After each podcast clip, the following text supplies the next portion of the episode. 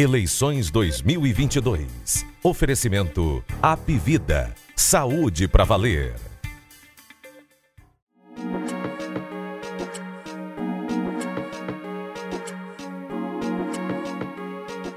Estamos chegando com o episódio 193 do Jogo Político nesta quente manhã de quinta-feira. Muitos acontecimentos na política do Ceará, do Brasil e do mundo. É, na noite de ontem, na noite de quarta-feira, o PDT fez mais uma reunião entre os pré-candidatos a governador. É, reuniu é, Evandro Leitão, Isolda Sela, Roberto Cláudio, Mauro Filho estava remotamente, está em viagem. E é, foi desde a semana passada a terceira vez que eles se encontram. O Ciro chamou a reunião e entregou a famosa pesquisa contratada pelo PDT para orientar a, a escolha de quem será pré-candidato, é, ou, pré, ou quem será o candidato ou candidata do partido a governador. A gente vai falar desse resultado. Roberto Cláudio aparece melhor que a Isolda Célia, ele aparece tecnicamente empatado é, com o capitão Wagner. Wagner é 44, Roberto Cláudio 40. E quando é Isolda candidata, aparece é, Wagner 52, Isolda é, 30%, 22 pontos de diferença, quando é o Roberto Cláudio 4 pontos. E aí a gente vai discutir os desdobramentos disso.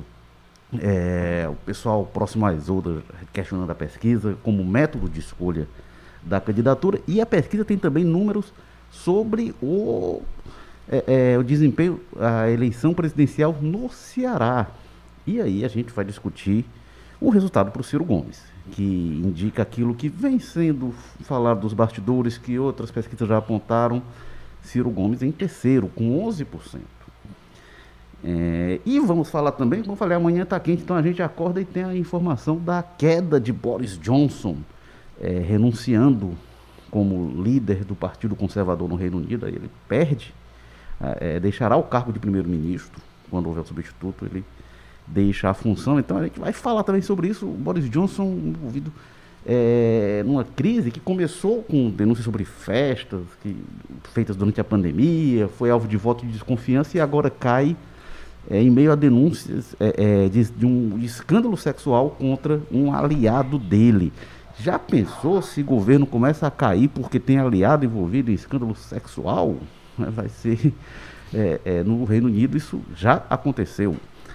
É, mas, bom, para falar sobre esses temas, a gente tem aqui a presença do Carlos Maza, que é colunista é, de política do povo e foi quem antecipou em primeiríssima mão os dados que eu falei aqui da pesquisa, pesquisa Quest, contratada pelo PDT. E a gente vai falar bastante com o Maza sobre isso. Tudo bem, Carlos Maza? Tudo tranquilo, Érico. Pois é, uma noite animada, né? A noite de ontem, efervescência grande nos bastidores da política cearense. Acho que essa pesquisa estava podendo ser divulgada desde a segunda-feira, né, dia 4 de julho, ali pela, pela forma como foi registrado no TSE. E desse, desse momento, né, da segunda-feira até quarta-feira ali à noite, a gente sabia que estava quase todo mundo na política do Ceará cutucando, né? Cadê, cadê? Onde é que estão esses números e tal? A gente conseguiu trazer e vamos conversar sobre eles aí um pouco. E temos também o Walter George, que é editor-chefe de opinião do O Povo, escreve também sobre política aos domingos e a qualquer momento também no O Povo Mais. Walter George, já pensou se quando um chefe de governo tem é, aliado envolvido em escândalo sexual, se isso derruba ele? Será que a gente teria alguma situação semelhante no Brasil, por exemplo? Capaz, né? Se a gente procurar direitinho. Ó, a gente pegar qualquer jornal, qualquer site, né? talvez a gente encontre. É, é, são os padrões políticos estabelecidos e, e, de fato a gente no Brasil, por exemplo, a gente tem, eu tenho, eu tenho visto coisas nos últimos anos que quando eu puxo a memória para mais trás, eu digo, esse tipo de situação aqui derrubaria um governo ou inviabilizaria um governo com alguma facilidade. E deu-se uma natural, então decidiu-se no Brasil por naturalizar se a gente for recorrer, por exemplo, a, episódios que aconteceram na campanha de 2018 envolvendo o, o hoje presidente Bolsonaro, então candidato, havia situações que eu disse, olha, isso daqui inviabilizaria uma campanha. Isso, e o efeito sobre ele foi nenhum, por exemplo. Né? Então, assim, vamos, vamos trabalhar e torcer para que o Brasil restabeleça os padrões normais, que um deles é esse aí. Muito embora o Boris Johnson ele já, já tenha resistido há mais tempo. Ele, por exemplo, ele, ele teve envolvido na, na campanha mesmo que ele se elegeu primeiro-ministro, ele teve um escândalo muito grande envolvendo ele, uma agressão dele contra a mulher, a namorada, então namorada, uma coisa desse tipo, mas um episódio desse tipo que também não afetou a sua a, a sua a sua competitividade, essa possibilidade eleitoral, também não afetou os votos dele. Então, vamos torcer que essa normalidade que já houve de, de, de os escândalos terem peso desse tipo se, se restabeleça, inclusive aqui no Brasil, para que a gente tenha condição de limpar melhor esse cenário político que é sempre tão marcado por por problemas, né? Pois é, é, não, é, é curioso também que é mais um episódio aí numa turbulência que vem é, cometendo o Reino Unido, né? Um país que sempre foi tão estável, né? Com relação, mesmo tendo esse modelo que, que permite votos de desconfiança interna, que é muito mais fácil, né? Dissolver o gabinete, né? Que parece que muitos dos ministros, né? Como tem uma composição política muito forte ligada ao partido e tem discordâncias internas o tempo inteiro, e diferente do Brasil, naquele regime, toda eleição se muda toda a cúpula uhum. dos partidos, né? É, então é muito mais fácil os ministros não terem apego ao cargo e é, sair. Até porque, uma... né, mas é preciso esclarecer que o Boris Johnson cai, mas os conservadores vão continuar no governo. Eles vão só escolher um outro nome, mas é o mesmo grupo. Não, é exatamente. Seguirá mandando. É um, é um, é um modelo que já dá essa, essa, essa possibilidade de Isso. mudança maior, mas mesmo assim o Reino Unido tinha conseguido, ao longo das últimas décadas, manter Uma certa estabilidade. estabilidade. E aí, desde o referendo do Brexit, lá quando David Cameron, que era o todo-poderoso, unânime dentro do Partido Conservador, muito bem votado, vinha ganhando as eleições com votações cada vez maiores. Aí, quando ele, ele mete os pés pelas mãos, né? Faz aquele referendo do Brexit, se inviabiliza politicamente, mata a carreira dele ali é, e dá um espaço para esse pessoal mais conservador dentro do Partido Conservador, né? de vez que aí vem a Teresa May, e de vez em quando estouram escândalos, né? Assim, e desde é... então tinha ficado muito mais, né, bagunçado, caótico o cenário britânico desde o Brexit pelas inúmeras é, implicações sociais e econômicas que ele teve. E aí é curioso, né? Porque o Boris Johnson tinha conseguido mesmo com as polêmicas, a Teresa May caiu, né, por muito menos, né? Ele veio se sustentando e, e, foi impressionante. Depois desse escândalo da festa lá na Covid, depois desse escândalo sexual, até agora ele ia dizendo: não vou renunciar. Aí precisou 30 ministros é, pedirem, ou, pegarem o beco, né? Como diz o outro. É, tiraram pra... completamente o chão dele, né? E tiraram... depois que os ministros saíram, é. ele ainda deu declarações dizendo: não ele vou tava nomeando gente hoje de manhã para o Brasil, ele estava nomeando gente, Ex ele tentando se segurar. Exatamente. Então mostra que ele estava ali. Então, para esse cenário, né? De um cara que já estava rachado no próprio partido mostra e deixa algumas dúvidas, né? Com relação a como é que vai ficar essa estabilidade do Reino Unido, até porque o Partido Conservador hoje não tem muita é, liderança nativa, inclusive quando estava o próprio Partido Conservador ameaçando o Boris Johnson de deposição, querendo que ele renunciasse, o Boris Johnson deu algumas sugestões lá, algumas declarações propondo talvez convocar uma eleição geral, e o próprio Partido Conservador não quer isso, porque eles sabem que hoje, a preço de hoje, eles muito provavelmente, com o Boris fora da liderança do partido, nesse momento fragilizado, eles levariam né, uma derrota esmagadora para os trabalhistas. Então, tem, tem toda é, é, essa questão aí, enquanto eles acreditam que trocando o líder, colocando outro, daria tempo para recuperar, porque hoje o momento do Reino Unido ainda está mais para o conservador, né? Então, e, também, e também é preciso lembrar que o Boris Johnson, lá no começo da crise da pandemia, ele se insinuou do grupo negacionista todo. Inclusive, ele, ele, ele foi, acho, se não for o primeiro, foi um dos primeiros para propagou a tal da imunidade de rebanho, por exemplo. Não foi o primeiro, ele teve ali na, na primeira foi. turma que defendeu isso. Aí caiu doente, caiu doente, enfrentou a Covid com UTI, com não sei o quê, aí saiu dela. Primeiro convicto de que a coisa era mais séria do que ele inicialmente imaginava, e depois defendendo o sistema público de saúde da, da, da Inglaterra, que era, um, era uma questão que estava em discussão. Inclusive, ele trabalhava para um, pela privatização. Né? Agora, eu, eu lembro sempre, quando eu vejo essas renúncias de governos por, por algumas questões assim, eu lembro, ah, foi em 2013, estava vendo aqui, em 2013, o primeiro-ministro da Letônia renunciou porque teve uma tragédia no supermercado. O teto do supermercado é, desabou e o primeiro-ministro renunciou. Imagina isso! No Brasil, desabar o teto do supermercado e morreu gente. Foi uma tragédia horrível, realmente.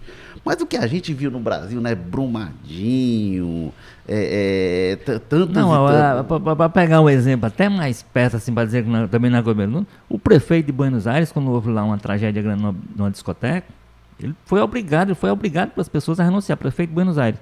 Aqui houve aquela do Santa Maria. Santa Maria. Acho que o prefeito hoje, inclusive, é, é figurão da política lá de, É. do Rio Grande do Sul. Quer dizer, não, não, ele não, não renunciou e tá até a, a carreira dele foi impulsionada a partir dali. Quer dizer, é uma distorção A, a absoluta. quantidade de tragédias que a gente vê, e assim, o governo finge que não é com eles, mas vamos aqui para nossa. Vamos sair da província e vamos É, aqui para vamos- e vamos, vamos aqui para né? capital, né? É, vamos aqui para nossa vaca fria, como eu falei é, na noite Vaca da fria, quarta. que, que expressão é essa? Eu nunca Quando, ouvi isso aí na minha ah, com vida. você, rapaz, você agora gauchou.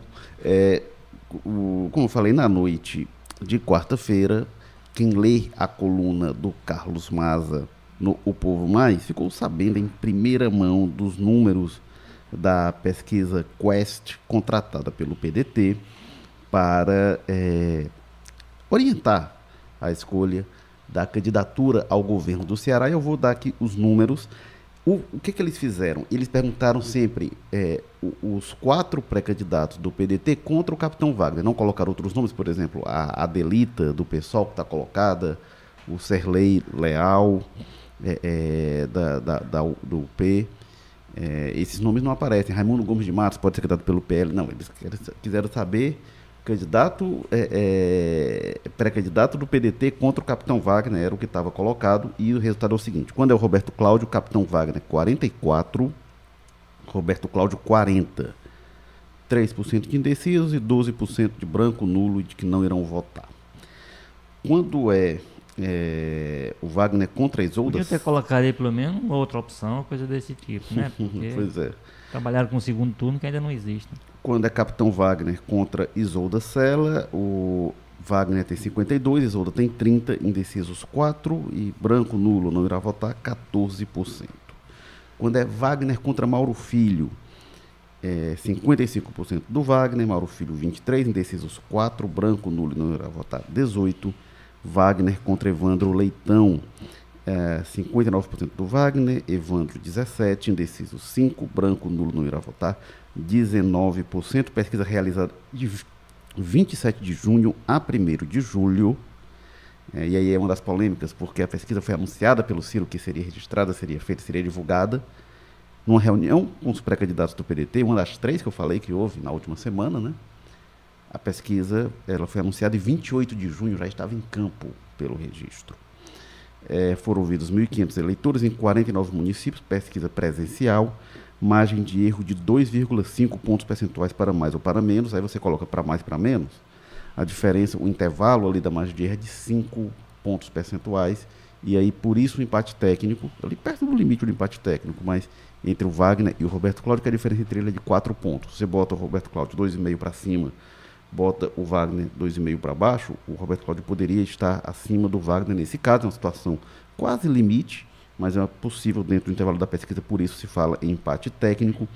Número de registro, como ela tem números da eleição presidencial, registro é, é BR 07841-22 e sobre o Ceará, né, CE 05334-22.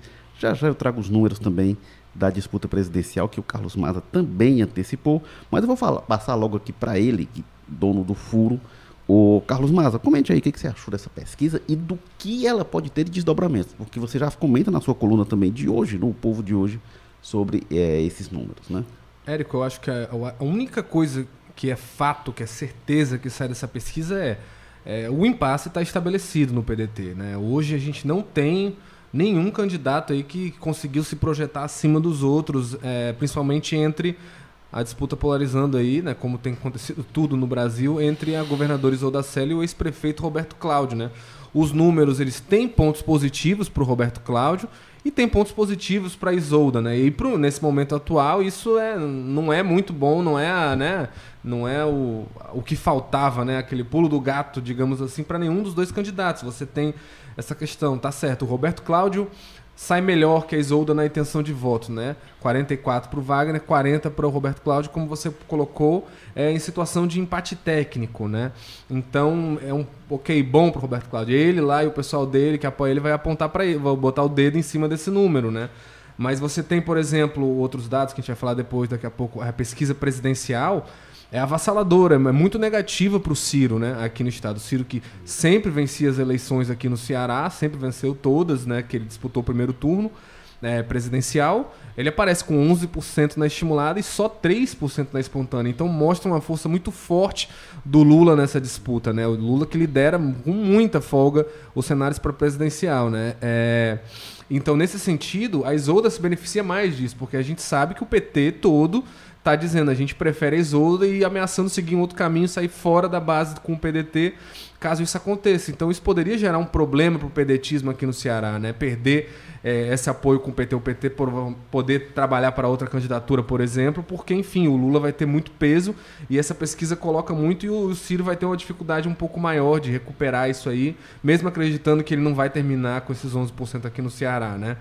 É, outro dado positivo para a Isolda, que o pessoal da Isolda vai botar o dedo lá, é essa história da rejeição, né? O Roberto Cláudio já parte com um patamar maior de rejeição, porque a grande história do argumento dos isoldistas, digamos assim, que eles estão querendo, inclusive, fazer esse protesto, né, contra o, a pesquisa ser um critério, é que eles dizem, tá certo, o Roberto Cláudio sai na frente, o que já é esperado, porque o Roberto Cláudio é, foi prefeito oito anos, muita visibilidade e tudo mais. Mas eles apoiam, apostam muito na tese de que a Isolda tem maior é, é, expectativa de crescimento, né, probabilidade, né, potencial de crescimento. Porque falam muito nessa questão de que ela une, né, ela amplia, você junta mais partidos. O, P, o PT prefere a Isolda, o MDB não apoiaria o Roberto Cláudio. Então eles falam assim, aglutina mais forças, então o potencial de crescer é maior. E aí uma coisa que vai nesse sentido que a pesquisa mostra é isso, rejeição, né? que mostra aí é uma rejeição maior do Roberto Cláudio. O Roberto Cláudio tem 37% dos eleitores dizendo que conhecem ele e que não votariam nele de jeito nenhum. Um, um, um, índice também muito próximo do Capitão Wagner, que tem 38%, enquanto a Isolda só aparece com 23%, né? Com, com, com essa rejeição. Apesar de eu concordar um pouco com o Walter, quando você coloca só duas opções na pesquisa, eu acho que reforça esse binarismo, né? Ele, ele extrema um pouco as opiniões de algumas opiniões de algumas coisas, né? É aquela coisa, se tivesse outros candidatos, eu acho que até psicologicamente a pessoa às vezes não, não, não se sente tão pressionada. Esse aí de jeito nenhum, se não é o Wagner, depois eu vou no que não for o Wagner, entendeu? No nome que você me citar aí, se for Wagner ou esse, eu vou nesse. Ou e vice-versa. Roberto Cláudio de jeito nenhum, o nome que você me citar aí contra o Roberto Cláudio, eu, eu, eu vou. Então, é, tem, tem números positivos para o Roberto Cláudio, né? Óbvio, né? Eu acho que o mais óbvio, no geral, eu acho que o discurso é, maior vai ser que foi mais positivo para ele, porque, enfim, ele está na frente das intenções de voto, que é o grande negócio que gera manchete, que vai repercutir. A gente que é, né, fica mergulhado na política o tempo inteiro, o pessoal que está acompanhando a gente, que provavelmente acompanha mais, a gente vê isso com outra forma, né? A gente coloca os poréns, coloca outros dados. Mas o pessoal que está em casa que acompanha né, por cima e tal, é o único número é, lembrando que ah, nessa altura do campeonato aí, em julho, muita gente não está nem aí para eleição, né? Então o que vai ver, se vê, é a intenção de voto. E pronto, Roberto Cláudio está na frente, então faz muito sentido ele ser o candidato para esse pessoal. Enfim, mas por outro lado, tem pontos positivos para Isolda também. Não, não foi nenhuma coisa que, olha, com esses números aqui, não tem como tirar. Tem que ser o Roberto Cláudio, e ainda mais descartando uma governadora, primeira governadora mulher, a Isolda que tem uma relação boa. Enfim, não tem argumento para justificar, né, excluir do processo a própria governadora, que tem apoio do ex-governador Camilo, de vários partidos, com base nesses números que o Roberto Cláudio apresenta. Né? Então é aquilo que eu comecei falando. Só tem uma coisa que é certeza: o impasse está estabelecido e está muito difícil resolver isso a preço de hoje. Né? Bom, é, essa análise, sobretudo enfocando o protesto dos isoldistas, você encontra na coluna do Carlos Maza, que está no O Povo de Hoje. Eu estou na página vizinha dele também tratando aí da pesquisa. Então, no Povo de Hoje, a gente está também no Povo Mais. Quem você está pegando a rebaba, né? O que ele, Pode, é, uma, uma é. outra coisa que ele esquece, Não, aí você vai lá. É, e... eu tento, eu tento é, é complementar. A família e o povo é uma coisa só. Complementar sem atrapalhar, inclusive. Mas antes de passar aqui para o Walter, é, lembrando que o jogo político agora está assim, ó. Segunda, terça-feira, toda terça-feira, às 15 horas, tem programa ao vivo, sempre com ótimas entrevistas conduzidas pelo nosso Ítalo Coriolano, comentários do Walter George também. Então, terça-feira, às 15 horas, o programa Jogo Político. E aí, nas quintas-feiras, às 9 horas, a gente tem o podcast, o tradicional podcast, que está no episódio 193. E agora a gente sempre falava que estava de casa, o Walter Jorge lá da Sapiranga, aprazível Sapiranga, o Carlos Maza lá do José Bonifácio, eu do Damas, Montese, por ali. Mas aí quando a gente vem aqui para estes belos estúdios aqui é, da Aguana Ou seja, o programa tinha o Montese e a periferia do Montese, né? Pois é. quando é, o, a gente vem aqui para o estúdio, a gente agora está transmitindo ao vivo nas quintas-feiras pela manhã. É, e aí a gente está fazendo, inclusive, um, episódios mais quentes, né? Porque a gente é, gravava podcast, que aí iria sair algum tempo depois, algumas horas, ou então no dia seguinte. E aí a gente até tinha cuidado de não comentar alguns temas, mas agora, como está ao vivo também, a gente vai nos temas, mas depois o, o, o episódio vai para as plataformas de áudio. Então a gente tá, segue lá no Apple Podcasts, Spotify, Amazon Music, Google Podcasts, Rádio Public. Tá também no Povo Mais como podcast, mas ao vivo no YouTube, no Facebook, no Twitter do O Povo. Inclusive agora com essa versão mais quente, sempre na noite anterior, né? O, o nosso chefe aqui nos podcasts, o Diego Viana, que cuida da estratégia digital do O Povo, ele sempre pede, ah, manda aí o que, é que vai ser o tema, um textinho. E tem sido recorrente quando é no outro dia de manhã, eu digo, ó, muda, porque quando eu tinha mandado ontem, não tinha pesquisa do PDT ainda, eu digo, ó, muda tudo, porque aconteceu a política em ritmo é, frenético. Então você tem o Jogo Político é, podcast, quinta-feira, nove da manhã, e o programa, terça-feira, às 15 horas. Walter George, o que, que você tem para nos dizer aí desta pesquisa? Olha, para mim, uh, tudo nessa, nessa pesquisa é relativizável. E o, a síntese que eu posso dizer, que repercussão é que ela pode ter na decisão? É que ela perdeu força como elemento definidor. Né? Ela perdeu força por, por conta dos números, como o Maza já apontou. Porque, por exemplo, se o Ciro está conduzindo esse processo, se ele disser que a pesquisa tem peso definidor, ele está dando argumento àqueles que defendem que ele deveria abrir mão da candidatura dele para reforçar a possibilidade de uma vitória, de uma derrota do Bolsonaro no primeiro turno. Porque a, a, a, a, a participação dele, a presença dele na pesquisa presidencial é tão ínfima que dá argumento para isso. Olha, se, se esses números inviabilizam a Isolda na campanha estadual, esses números inviabilizam o Ciro na disputa presidencial, considerando que é a base principal dele ele sempre fez um esforço muito grande nas campanhas presidenciais dele, mostrar força no Ceará, para a partir daí, aquele velho discurso nacional, ó, quem conhece o Ciro, vota no Ciro e tal. O que a gente tem hoje é que se o povo conhece o Ciro, não está querendo votar nele, porque ele está numa, numa terceira posição bastante incômoda. Então, assim, eu acho que a pesquisa hoje, ela perdeu... E aí o, a aliança vai ter que fazer um grande esforço. Porque, o que é que vai constar nessa cesta de motivos que farão o partido o partido definir o seu melhor candidato.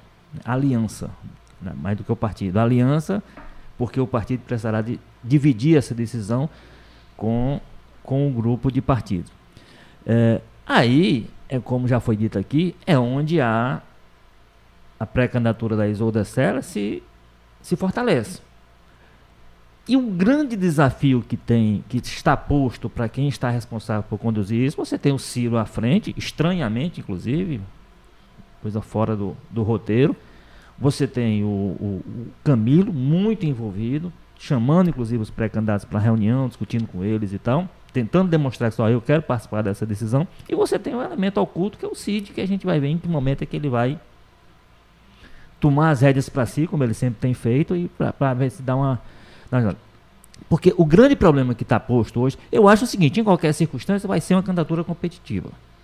Agora, vai depender de do, do que eles deixarem que resulte desse processo interno que eles se submeteram a fazer. Então, eles, o grande desafio que tem é como é que você escolhe hoje o Roberto Cláudio sem, sem criar uma onda, essa resistência que está anunciada aí de um grupo de aliados. E como é de outra parte você escolhe a Isolda e os Roberto Claudistas, se a gente puder dizer, porque eles estão falando aí, a gente tem o vereador Adail é, aqui em Fortaleza, tempo todo expressando, vocalizando o que é o pensamento de um grupo expressivo, o grupo da capital, um grupo grande de gente, um grupo barulhento, dizendo, olha, não estou afim de aceitar isso sentado. Então, assim, juntar esses cacos, né? preservar a unidade possível, que eu acho que a unidade total hoje ela é quase que inviável. Qualquer decisão que seja tomada vai deixar sequelas. Infelizmente, a má condução que houve até agora, infelizmente para eles, né? A má condução que houve até agora Eu acho que houve, houve muita incompetência desse processo, porque deveriam ter notado em que momento é olha, esse negócio de empurrar essa coisa para frente, fazer, não vai dar certo. Então vamos aqui ver como é que a gente muda o rumo da coisa. Enfim, decidiram insistir nessa, nesse círculo, círculo é um termo muito forte, mas nessa, nessa ideia da, da de, de, uma pré-campanha, de pré-candidatos que se viabilizam por si, que vão fazer, vão fazer sua campanha, isso vai, lá na frente a gente junta e dá tudo certo. Como deu em Fortaleza, em, em 20, é verdade, né? É, Aquele, aquele método, por alguma razão, não se repetiu. Não sei se a ausência do CID é tão determinante para que a coisa tenha saído dos eixos. Agora, eu acho que é um componente hoje que eles vão, tão, vão ter que perceber. Primeiro, como já foi dito, a questão de como é que, como é que você arruma as coisas para não afetar ou para viabilizar. Porque se a gente viu que a pesquisa mostra a força do Lula, se você juntar a força do Lula com a força do Ciro, se um palanque tiver essa possibilidade aqui no Ceará, evidentemente aí, aí é um somatório importante. Né? Vai ser possível isso? É possível através da Isolda, não é através do Roberto Cláudio? O Roberto Cláudio é um problema para isso? Tudo isso vai ter. Então, eu acho que o, eles vão ter que sofisticar mais os fundamentos da, da, da, decisão. Vão ter que botar a pesquisa dentro dela, mas não dar ela o peso definitivo como se quis em algum momento, ou se anunciou para que a adesão. Agora, a grande questão, o grande desafio que está posto é o seguinte: é o dia seguinte ao anúncio desse candidato. O que é que sobrará disso na aliança? É, olha, você pode participar também pelo chat no YouTube, mandar seus comentários. Tem poucos comentários até agora, mas o Antônio Amauri mandou aqui o um comentário. O chat está desativado, caramba. Não sei se está desativado, porque eu estou lendo o seu comentário, mas, é, bom, não sei se teve alguma dificuldade de envio. Chegaram poucos até agora é a técnica aqui me dizendo que não, que está ativado. Eu estou vendo aqui o seu comentário, então não sei se teve algum problema aí no envio, mas tem também comentário do Elias Moura. Ciro Gomes tem 55% de rejeição. E diz que o Ciro Gomes atacando Lula se fez. Enfim. É, Arlovaldo Costa Oliveira falando Bolsonaro 22. Enfim, participe lá é, pelo nosso chat é, ao vivo. Bastante gente aqui acompanhando. Pode comentar também, eu vou trazer alguns dos comentários. Mas bom, sobre isso que o Walter é, fala, né? Do, do, da, da influência da pesquisa, enfim, eu acho o seguinte. Vai ter uma fratura, e ela é grave na base governista. Eu acho que ela é, no primeiro momento, quase incontornável. A gente vai discutir aqui o porquê que, que, que a condução foi desse jeito, mas está muito complicado mesmo. Uh, e a questão que está colocada hoje, eu resumo assim: tem de um lado o pessoal do Roberto Cláudio dizendo, olha, tem que colocar o nome mais forte possível. E aí, Roberto Cláudio tem quatro pontos atrás do Capitão Wagner e Isolda 22 pontos, não é uma diferença pequena. É, essa pesquisa é muito melhor para o Roberto Cláudio, pior para a Isolda, do que era a pesquisa é, Real Time Big Data contratada pela TV Record. Então, é, é, era mais próximo ali, tinha uma diferença também. O Roberto Cláudio era 5 pontos atrás e a Isolda 15 atrás, mas era, era, portanto, uma diferença menor. Diz, olha, tem que colocar o nome mais forte que a gente tem. E a questão é, será que a base governista vence se não for o nome mais forte? Pode ser que com o nome mais forte, inclusive, o Roberto Cláudio não vença. O nome que começa mais forte, né? O que o pessoal da Isolda coloca, isso que o Walter já disse aqui, assim, é o mais forte agora. O Roberto Cláudio, a é, três meses da eleição, então ninguém garante que será o mais forte lá, entende que a Isolda no cargo, enfim, tudo o peso, é, é, chegará lá mais forte. E uma questão que começa a se colocar é, será que é o candidato, mesmo que seja o mais forte no momento, se elege sem a maior aliança, considerando, se a candidatura não for da Isolda, o MDB pode ser dado como certo que vai estar fora. O MDB diz que espera até domingo, não vai ter decisão até domingo, então o MDB talvez esteja fora, inclusive. É, o PT cogita é, romper o Partido dos Trabalhadores, vamos ver o que vai fazer. E ainda tem o Progressistas, né, do Zezinho Albuquerque, que também diz que não aceita um nome que não seja a Isolda. Esses são três é, é dos partidos que têm maior tempo de TV dentro da base governista. O, o, o, o, que completa a lista dos quatro com mais tempo é o PSD, que também cogita sair, mas aí, é, se não tiver a, a, vice, aí o PSD que é a vice, seja de quem for, na cabeça de chapa. Então fica essa questão da aliança do, do, do, do candidato que larga mais forte. Agora é o seguinte, as lideranças do, do PDT, os principais nomes, parecem estar decididos quanto a seu Roberto Cláudio. Não acredito mais que seja possível relativizar a pesquisa até no momento que se torna pública. Se paga 154 mil pela pesquisa, torna ela pública. Mesmo, se, o que, que se vai chegar para dizer, vai colocar, não, é que os aliados não quiseram e tal, então a escolha não foi do PDT, vai ser dos aliados. É, vão meio que abrir mão do, do, da condução do processo. É, me parece hoje é, improvável que uma pesquisa com esse resultado, e a gente conversando com o pessoal é, é ali do PDT, das cabeças, o pessoal dá como certo realmente é, a escolha do Roberto Cláudio. Carlos Maza, diga lá. Pois é, outro ponto é, que é muito apontado pelo pessoal da Isolda nisso que você falou, né? Que ah, o pessoal do Roberto Cláudio diz, a gente precisa do mais forte. Mas uma coisa que o pessoal da Isolda fala, né? É, é, é, que o Roberto Cláudio é muito mais conhecido e aí por conta disso ele já tem uma projeção como candidato a Isolda não teria e aí apontam muito para a questão da espontânea, né? Que na espontânea, não lembro os números exatamente agora, mas todos os candidatos pontuam um pouco, os indecisos vão lá para 80%, e o Camilo Santana, o, atual, o, né, o, até pouco tempo atrás, é, governador e, e que é candidato ao Senado, aparece na frente do, tanto da Isolda quanto do Roberto Cláudio, que os dois estão ali com 2%, né? E a gente sabe que a espontânea muitas vezes mostra um voto consolidado, né? A pessoa já fechou aquele voto. Então falam que essa preferência aí do Roberto Cláudio é muito mais por uma questão de conhecimento e recall das gestões dele do que qualquer outra coisa, né? E aí eles projetam muito que qualquer um que seja o candidato do PDT, e isso emprestaria mais força ao Roberto Cláudio, junta o fato dele ser conhecido com a força do PDT aqui no Ceará, joga o Roberto Cláudio lá para cima. Então eles acreditam que no momento em que se oficializasse a Isolda, falasse esse é o nosso candidato, Isolda Sela, ele já partiria de um patamar muito maior, né? Já seria coisa mais séria, ela já agregaria mais esse, essa força que o partido tem aqui no Estado. Então, esse é um dos argumentos usando aí é, o resultado da pesquisa espontânea. Então, enfim, o impasse está muito forte. É, a preço de hoje não tem nada aí que apareça que mostre que isso vai se solucionar, até pela ausência do Cid, né? Cadê o Cid Gomes nesse processo? Sempre foi a voz determinante. Eu já ouvi da boca de deputado daqui do Ceará recentemente, me disse, né? Olha, mas quando a gente senta para conversar, a gente não tem o Cid na mesa, ninguém sabe o que, que daquela, daquela conversa, do que ficou combinado, vai para frente ou não. Porque disse que quem bate na mesa, quem fala, vai ser isso aqui, aperte minha mão, é o Cid Gomes. Então, sem ele na mesa, o pessoal fica meio voando, né? Olha, e aí, o que que, que a gente conversou que vai ser mesmo? Vai semana que vem o Cid vai chegar e vai mudar tudo isso que a gente combinou aqui? Como foi em 2014, né? Quando o Camilo não era, não estava nem na lista de nomes e de olha, esses cinco aí que estão em pré-campanha mesmo, esquece vai ser o não Camilo é. Santana aí.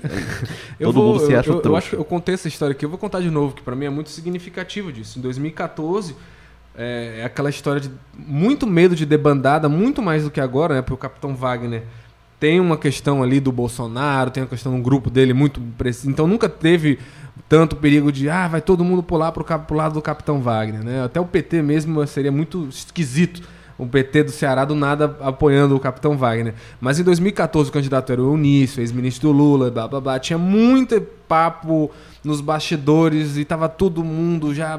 Você viu o discurso do pessoal do Eunício na época, era olha, vai ter uma demandada em massa pro nosso lado, partido tal, partido tal, partido tal. O papo era esse. E tinha alguma procedência. Você conversava com os partidos, muita gente dizia, é, a gente está insatisfeito, tinha uma insatisfação, tinha uma coisa. E eu lembro de um dia que foi que virou a página, que foi o Cid Gomes, chama todo mundo, literalmente todo mundo, meu amigo. Foi o candidato a vereador suplente do PPL, tava lá no Marina Park, eles se fecham numa sala, o pessoal conta que o Cid vai no mapa que eles têm lá das bases eleitorais, os prefeitos que apoiam ele vai um por um montando ali, olha, essa base vai ficar com você, a gente trabalha para você em tal região, em tal região, em tal região, o deputado vai ser de tal região vai ser esse aqui.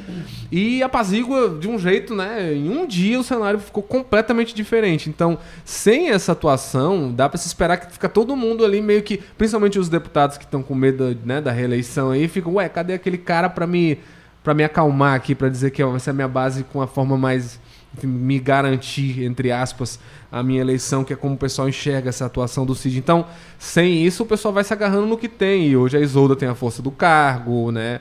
A gente sabe que não é. A gente já falou várias vezes aqui, a gente só está discutindo quem vai ser o candidato, porque a Isolda é uma pessoa mais, né, não é tão antiga na política, porque se fosse o Evandro Leitão, essa caneta cai na mão dele, ele no mesmo segundo ia dizer, gente, eu sou o candidato e acabou. A gente não estaria nem discutindo isso aqui. E se alguém discordasse, era canetada exonerando todo mundo, enfim. O Camilo disse isso, né? Que qualquer um no lugar da Isolda teria prerrogativa. Agora, Walter só queria dizer uma coisa bem rapidinho.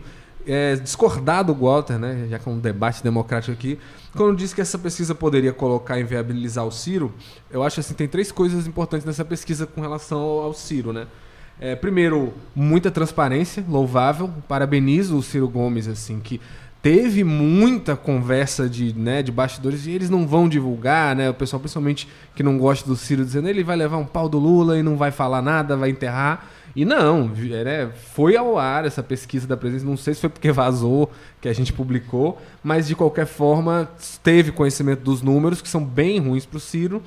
É, e- e- mas teve, né? Não, não- não se enterrou a pesquisa com os números ruins. E inclusive incluir essa, essa pergunta da presidencial já foi uma coisa que muita gente avaliou como um erro, né? Olha, vocês se colocam aí uma possibilidade de teto de vidro muito grande. Mas é porque eu- eu- o meu pró- próximo tópico é justamente a presidencial. Então, se você quiser encerrar a estadual para passar para o Walter, para a gente ir para o Ciro. Não, deixa ele dizer Ah, não, não, era só a questão do de que fala que inviabiliza, eu acho que é muito diferente, né? Porque nas pesquisas nacionais a gente está falando de uma candidatura contra a outra. É, na- na- aqui no local é um grupo interno, né? São aliados, é o mesmo partido e, e se decidindo qual deles dentro do partido. Então acho que até os critérios para definir. Porque eu sou daquela posição, acho que todo partido deveria ser, ter candidato e deveria disputar mesmo, até para acabar com essa palhaçada de ter um monte de partido que não serve para nada só para ser partido de aluguel e, e vender aliança. Tu partido, se o partido existe, ele tem que ter posição política. E como é que um partido tem posição política sem disputar a principal eleição do país? Tem que ter candidato, todo mundo tem que disputar. Então, eu acho que o que os argumentos que sustentam a candidatura do Ciro, como PDT, como um cara que quer se opor ao Lula, se opor ao Bolsonaro, é outra coisa com o grupo do PDT vai definir o seu próprio candidato aqui. Então, eles, inclusive, têm o direito de escolher quais vão ser os critérios dele inclusive, de levar chumbo por isso. E o Ciro, eu acredito que ele tá levando, né? A gente noticia hoje que tem muita gente dentro do PDT que fala que não aceita, né? A pesquisa como um critério decisivo. Mas eu acho assim que são coisas diferentes. Eu não acho que inviabiliza eles por isso. Inviabilizaria mais talvez pelo resultado em si que é bem bem bem complicado, porque não dá pra esconder isso, né? Então, antes, eu não sei, tá só para poder eu, pontuar. Acabou que a gente entrou no Não, É, eu, vou- eu quero já trazer os números da presidencial para eu dar os números, inclusive, que a gente está falando Então, deles. é, então não- fala aí, aí eu, eu- eu- Pronto, é porque se você, no- não, só na- se você quisesse resposta- arrematar so- sobre o estadual, mas trazendo aqui os números para presidente, que é importante né, a gente hum, é, é, comentar, isso, a mesma pesquisa Quest, contratada pelo mesmo PDT, para falar de é, eleição presidencial. Lula 59, Bolsonaro 18, Ciro 11. André Janones 3. O que mais me intriga de tudo é isso. Esses 3 do André Janones, 3% do André Janones é muita coisa. É, Simone Tebet 1, Ele Felipe sempre aparece nacional com essa faixa, 2 a 3. Pois é, um fenômeno. Simone Tebet 1, Felipe Dávila 0, indecisos 3%, branco nulo não pretende votar 4%. Esse, Esse número, nome Janones é muito bom, da Cele Janones. André É, o- Janones. esse aqui, não sei nem quem é. Tem um 2% ali da população que. E aí entraram vários comentários aqui no chat, da já já eu trago vários deles, mas volta Jorge, diga lá. Não, é o seguinte, é, bom, quando eu digo que, esse, o, o- o- o- que isso pode complicar o discurso nacional do Ciro, não é que eu defenda que ele tem que sair da candidatura. Pelo contrário, eu reforço, inclusive, a segunda parte da sua observação, Asa, que eu também defendo que esses partidos todos deviam ter candidato, tenho dito isso aqui insistentemente. O que eu disse, e repito, é que essa pesquisa dá argumento àqueles que defendem isso. Se ele der a, a- a pesquisa, o peso, o peso definitivo para escolher quem é o candidato do PDT, você fala, ó, então com relação à a, a, a disputa nacional, com o resultado que tem aqui, você dá razão a quem entende que a posição que se apresenta na pesquisa for- fortaleceria a ideia de uma derrota no primeiro turno do Bolsonaro, etc. Então, eu acho que funciona isso. É, a performance é aquela história, como eu, como eu rapidamente tive a oportunidade de dizer, o o Ceará é, é, é um colégio eleitoral, é uma disputa à parte para o Ciro. Ele precisa, de fato, apresentar força aqui para poder levar essa força para o seu discurso nacional. Porque é aquela história. Bom, ele foi governador lá do Ceará, ele foi prefeito Fortaleza, ele sempre fez política lá. Então, as pessoas que o conhecem votam nele, dão a ele. Se ele aparece num terceiro lugar no Ceará, é muito complicado para ele. É muito complicado para o discurso nacional do Ciro. Não inviável, não, não, isso não significa dizer que ele tem que retirar a candidatura dele, não tem que ele tem que fazer nenhuma reflexão sobre isso. Aí é um, é um debate do campo em que ele está, do partido em que ele está, com as, com as pessoas que ele está. Ele, ele, sofreu um baque fortíssimo essa semana com o movimento que foi lançado no Rio, lá o Rodrigo Lula, com o candidato a governador. Ele sofreu um baque porque o candidato foi para o evento, assim. O evento existia, o movimento existia, e o cara disse, não, eu só vai tá com o Lula tá comigo, tudo bem, está no jogo. A questão é que o Rodrigo né, foi participar do evento.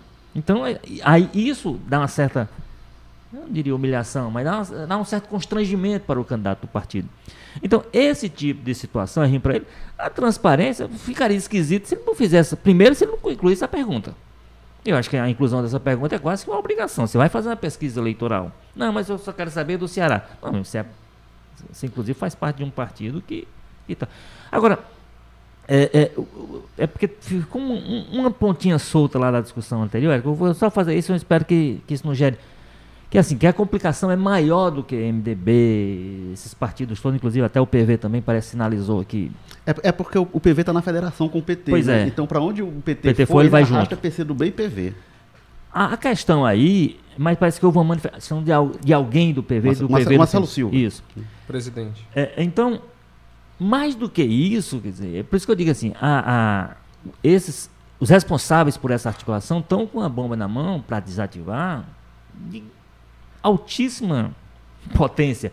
Porque nós tivemos uma versão também do Ivo Ferreira Gomes, pela Isolda. Quer dizer, é uma questão que, para juntar esses cacos, vai dar, vai dar muito trabalho. É só para fechar, tentar fechar. Por isso que eu disse que ia dar trabalho, porque é um problema dentro do PDT, é um problema dentro da aliança, e é um problema que não pode ficar circunscrito a essa discussão sobre o número da pesquisa. O que diz o Marcelo Silva, né, presidente do PV, ele defende que seja a Isolda a candidata, mas ele disse que o PT e o PDT não podem romper, que seria o equívoco não tem qualquer situação, ele defende é. a aliança.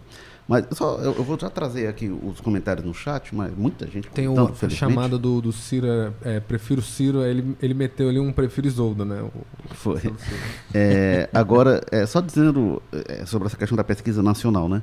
Eu acho que o primeiro ponto é assim, deu credibilidade aos números no Estado, os números nacionais, né? Porque é muito ruim para o Ciro, realmente. Assim. É uma coisa que a gente nunca viu, a gente nunca viu o Ciro em segundo. É, ele precisaria, ele precisaria ele tá estar num Disney, ele precisaria estar numa performance local tão extraordinária que diga, olha, daqui eu vou partir para nacional. Só que, como você disse, o número local é absolutamente coerente com o nacional. Ele está com desempenho. É um pouco melhor até. É, é, é, um pouco, é mais ou menos o dobro, mas é. assim, é no nível do que ele sempre teve nacionalmente, ali em 98, 2002, 2018. ele estava ali naquela faixa de 10 a 12% no, no Brasil, mas no Ceará era sempre muito mais, né?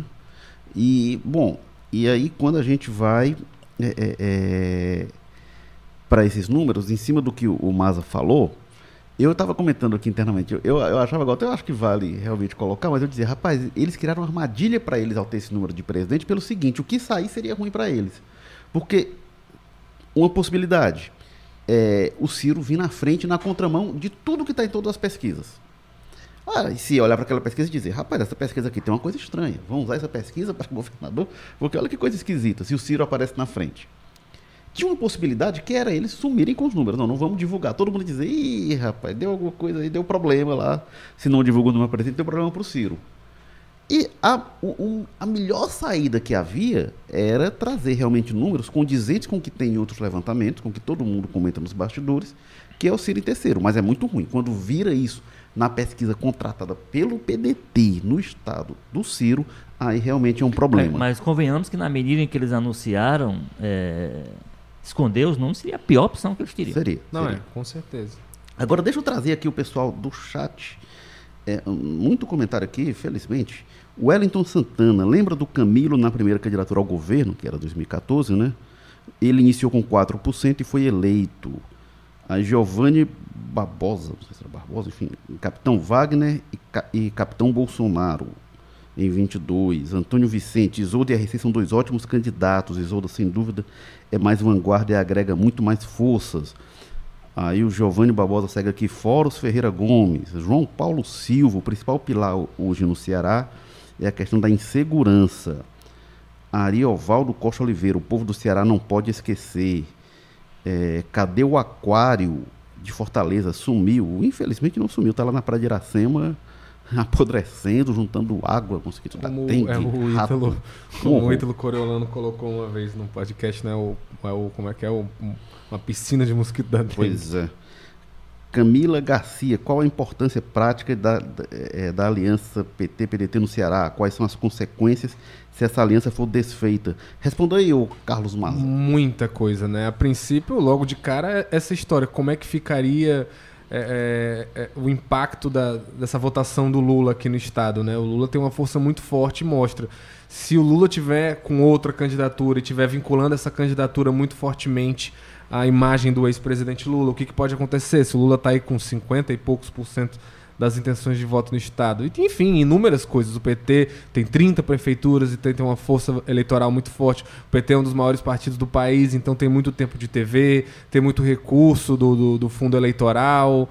É, enfim, tem N coisas e, e é, é um- é o partido do ex-governador Camilo Santana, que hoje é o principal, se eu não me engano, cabo eleitoral do Estado. Né? Em todas as pesquisas que a gente via já em 2020, quem mais puxava qualquer candidato para frente, para cima lá naquelas histórias era o Camilo. Então a figura do Camilo é, é muito importante nessa decisão aí, quem for o candidato que ele apoiar. Então, inclusive, se questionou muito naquele momento, era, olha, como é que estão querendo afastar o Camilo, né? Se acusou ali no tempo de quererem não deixar o Camilo mandar na própria sucessão, quando ele não só estaria fazendo a própria sucessão, como ele é o principal cabo eleitoral do Estado. O- Quem ele apoiar, com certeza, e o Lula vai apoiar, vão ter um saldo eleitoral muito positivo.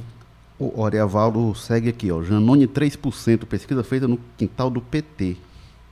Mas, ô Walter, eu vou pedir para você responder aqui ao Wellington Santana. Pode surgir um nome como em 14, fora dos quatro que estão postos? Pode, pode. Eu, eu acho que eu não- eu- até, até em função do que aconteceu em 2014, eu não descartaria essa hipótese. Eu só não acho que seja um nome novo. Eu só não entendo que seja uma absoluta novidade. Porque se for apostar em novidade, a essa altura, talvez seja melhor apostar na Isolda, que seria uma novidade nesse sentido. É uma pessoa que nunca disputou a eleição, nunca botou a cara para disputa. Representaria uma certa, um certo eh, ar de, de mudança, de renovação e tal, etc. É, eu, eu- é, o que eu. Bom, uma das especulações que inclusive tem sido muito desmentida e tal, etc., é a do próprio, do próprio Cid via ser o candidato. O Cid, uma hora dessa, já virou uma carta coringa, né? Toda E- eleição, o pessoal em algum momento fala, e se for o Cid? É, é, então, então o que eu acho é possível. Eu, eu acho possível que haja simulações, inclusive, acontecendo nos trem que eles fazem, nessas pesquisas mais rápidas e tal. É que o que é, o que, é que representaria, por exemplo, a novidade CID dentro desse processo. O problema é que o CID está tão desaparecido, tão sumido, tão ausente, que ficaria até esquisito uma hora dessa. Ou então ele está sendo preservado para esse tipo de coisa. Né? A gente tem mil possibilidades a especular. Então, a, só acho que a mudança em relação a 2014 seria nesse sentido. Bom, criou-se um, um- um clima de beligerância tal, que pode ser que tenha- seja preciso buscar um teste mesmo, buscar alguma alternativa fora dessa lista, fora desse grupo. Agora, eu só não acho que seja, como foi na época do Camilo, buscar uma novidade. Porque uma novidade para enfrentar uma candidatura com a musculatura que tem a do Capitão Wagner, com tudo que ele já fez de articulação de tudo, seria um risco que eles não se submeteriam. Vão precisar de alguém que seja, como foi em 2020, um dos aspectos que pesou para escolher o Sarto é exatamente que se entendeu que precisava de alguém, de um couro grosso, né? De- Precisava de alguém que tivesse algum tipo de vida política para entender o que é que é o, o, o que é que é o, o peso, o que é o que é o custo de uma campanha eleitoral, É, né? o, que, o que o pessoal do PDT diz, olha, não é a primeira hipótese hoje, mas a hipótese CID não é uma coisa descabida. Deixa eu responder aqui ao João Paulo Silva. Tem pesquisa de rejeição ao governo do Ceará, também pesquisa do PDT, tá? Perguntaram a avaliação do governo Camilo Santana, 61% positiva, 26% regular, 9% negativa, 3% não sabe, não respondeu. Avaliação do governo Isolda Sela, 34% positivo, 34% regular, 12% negativo e 20% não sabe. Aí é muito não mais um resultado É. de não ter uma opinião, né? Do que exatamente. E um- aí tem, deixa eu ver aqui, porque tem também do governo Jair Bolsonaro. É, deixa eu ver se eu encontro Por- aqui. mu- muitas vezes, né? É, é até difícil saber se é bom ou ruim. Cada lado vai puxar pro seu o regular, né? Porque o regular pode ser aquele regular do. É, né? Da, da- indiferença pra- que não é muito mais bom pra mais um... pra menos, né? Pois é. Mas ó, avaliação do governo Bolsonaro, 22% positivo, 27% regular e 50% negativo. E a gente vai chegando ao fim de mais um jogo político, episódio 193. A gente agradece a participação, muita gente acompanhando aqui. E vou passar para o Carlos Maza fazer as considerações finais. Confusão, caos, né? Quebra-pau, é basicamente isso que eu tenho pra dizer, mas assim, dando um pouco mais de elemento, é, é, é- é isso, né? Como eu falei lá no início, quando a gente começou a analisar aqui, para quem entrou depois, a única coisa que essa pesquisa é, se, se cimenta dentro da base aliada é isso, tá o impasse estabelecido, vai ser difícil pra caramba sair dele, ela não resolve nada porque tem pontos positivos para os dois candidatos, e claro que, já, como já está muito polarizado há bastante tempo, deixou-se correr isso ao ponto de que o pessoal já firmou aliança, já deve ter gente com promessa, com expectativa de poder dentro de cada lado, né? Ó, se for esse candidato eu vou ter tal poder, se for aquele outro eu vou ter bem menos, então eu não quero aquele outro de jeito nenhum. Já chegou a esse ponto que as pessoas conseguiram medir isso, então tá muito sedimentado. É, nenhum desses argumentos aí fazem e, e esses lados vão se agarrar muito forte no que eles têm de positivo nessa pesquisa. Então, é muito pesado e, enfim, né? Vamos ver como é que vai sair daí. É, tem, apesar de ter essa carta coringa do Cid aí, como a gente falou, toda santa eleição a galera levanta essa possibilidade e o Cid é o primeiro a dizer não, gente, pelo amor de Deus. Mas eu acho que ele mesmo não quer pessoalmente, mas se sentir que o negócio for necessário para ali, for a única saída possível para manter todo mundo e ainda manter um controle sobre o grupo, vai saber, né? É, lembrando que na saída lá da- do encontro dos pré-candidatos do PDT, o Carlos Matos estava lá, conversou com o pessoal, ele e o nosso colega Carlos Holanda. É, e uma coisa que anunciaram é que o PDT vai reunir o diretório para tomar a decisão. Reunião prevista, não, não confirmaram ainda a data, mas prevista para 16 de julho, passando a segunda-feira que vem, na outra. É, Walter Jorge, muito obrigado mais uma vez. Suas palavras finais aqui do episódio. Bom, eu. Um personagem que a gente acabou citando aqui de passagem, mas que é fundamental, fez parte toda essa história, faz parte toda a discussão, é o Capitão Wagner, que está do seu camarote, acompanhando tudo, torcendo para que haja essa, essa, mesmo que não diga, torcendo para que haja essa divisão, para que haja essa possibilidade, inclusive, de duas candidaturas dentro da aliança, porque isso seria ótimo para eles, para ele, né? E agora tinha um aspecto que uma, uma candidatura que se aparecesse a essa altura do PT poderia gerar que não está no horizonte do Ceará e aí a gente discutir isso talvez na próxima oportunidade é que isso representaria aumentar muito a chance de um segundo turno no Ceará que hoje não é o que está previsto hoje a gente está fazendo falando de uma campanha que tenderia a ser decidida no primeiro turno se surge uma, uma, uma terceira hipótese de uma candidatura com essa força que o Maza lembrou aí, viria com o palanque do Lula, com o palanque do Camilo, com tudo isso em torno dela, é, e aí com outras forças, inclusive, que viriam juntos, né? Juntas, é, eu acho que mudaria muito o cenário. Mas enfim, o Capitão Wagner está assistindo tudo e se divertindo, eu imagino, com tudo que está acontecendo no lado da aliança governista. Ah, tem muito comentário aqui, não vai dar para ler tudo, mas tem também aqui comentário é, do Bertino Medeiros de Lucena defendendo Mauro Filho, melhor opção do PDT no Ceará, colocaria o Wagner no bolso. E também comentários da nossa querida Iana Soares, nossa colega. Bom demais ouvir vocês, mandando um abraço pra gente. Boa cobertura. Obrigado. Iana. Um beijo. Opa. E, bom, o jogo político, é, reforçando, volta na terça-feira, às 15 horas, do programa com o Ítalo Coriolano. E a gente volta no podcast na quinta-feira que vem, às 9 da manhã. Jogo político que tem na estratégia digital Diego Viana, produção do Marcelo Teixeira, edição Nicole Vieira, diretor executivo de jornalismo Ana Nadaf e Eric Guimarães. A gente está no YouTube, ao vivo, no Facebook, ao vivo, no Twitter, ao vivo. E tá também a versão plataforma de áudio, né? O podcast clássico, Apple Podcast, Spotify, Amazon Music, Google Podcast, Rádio Public. Valeu. Semana que vem a gente volta. Tchau. Eleições 2022. Oferecimento Apivida. Saúde para valer.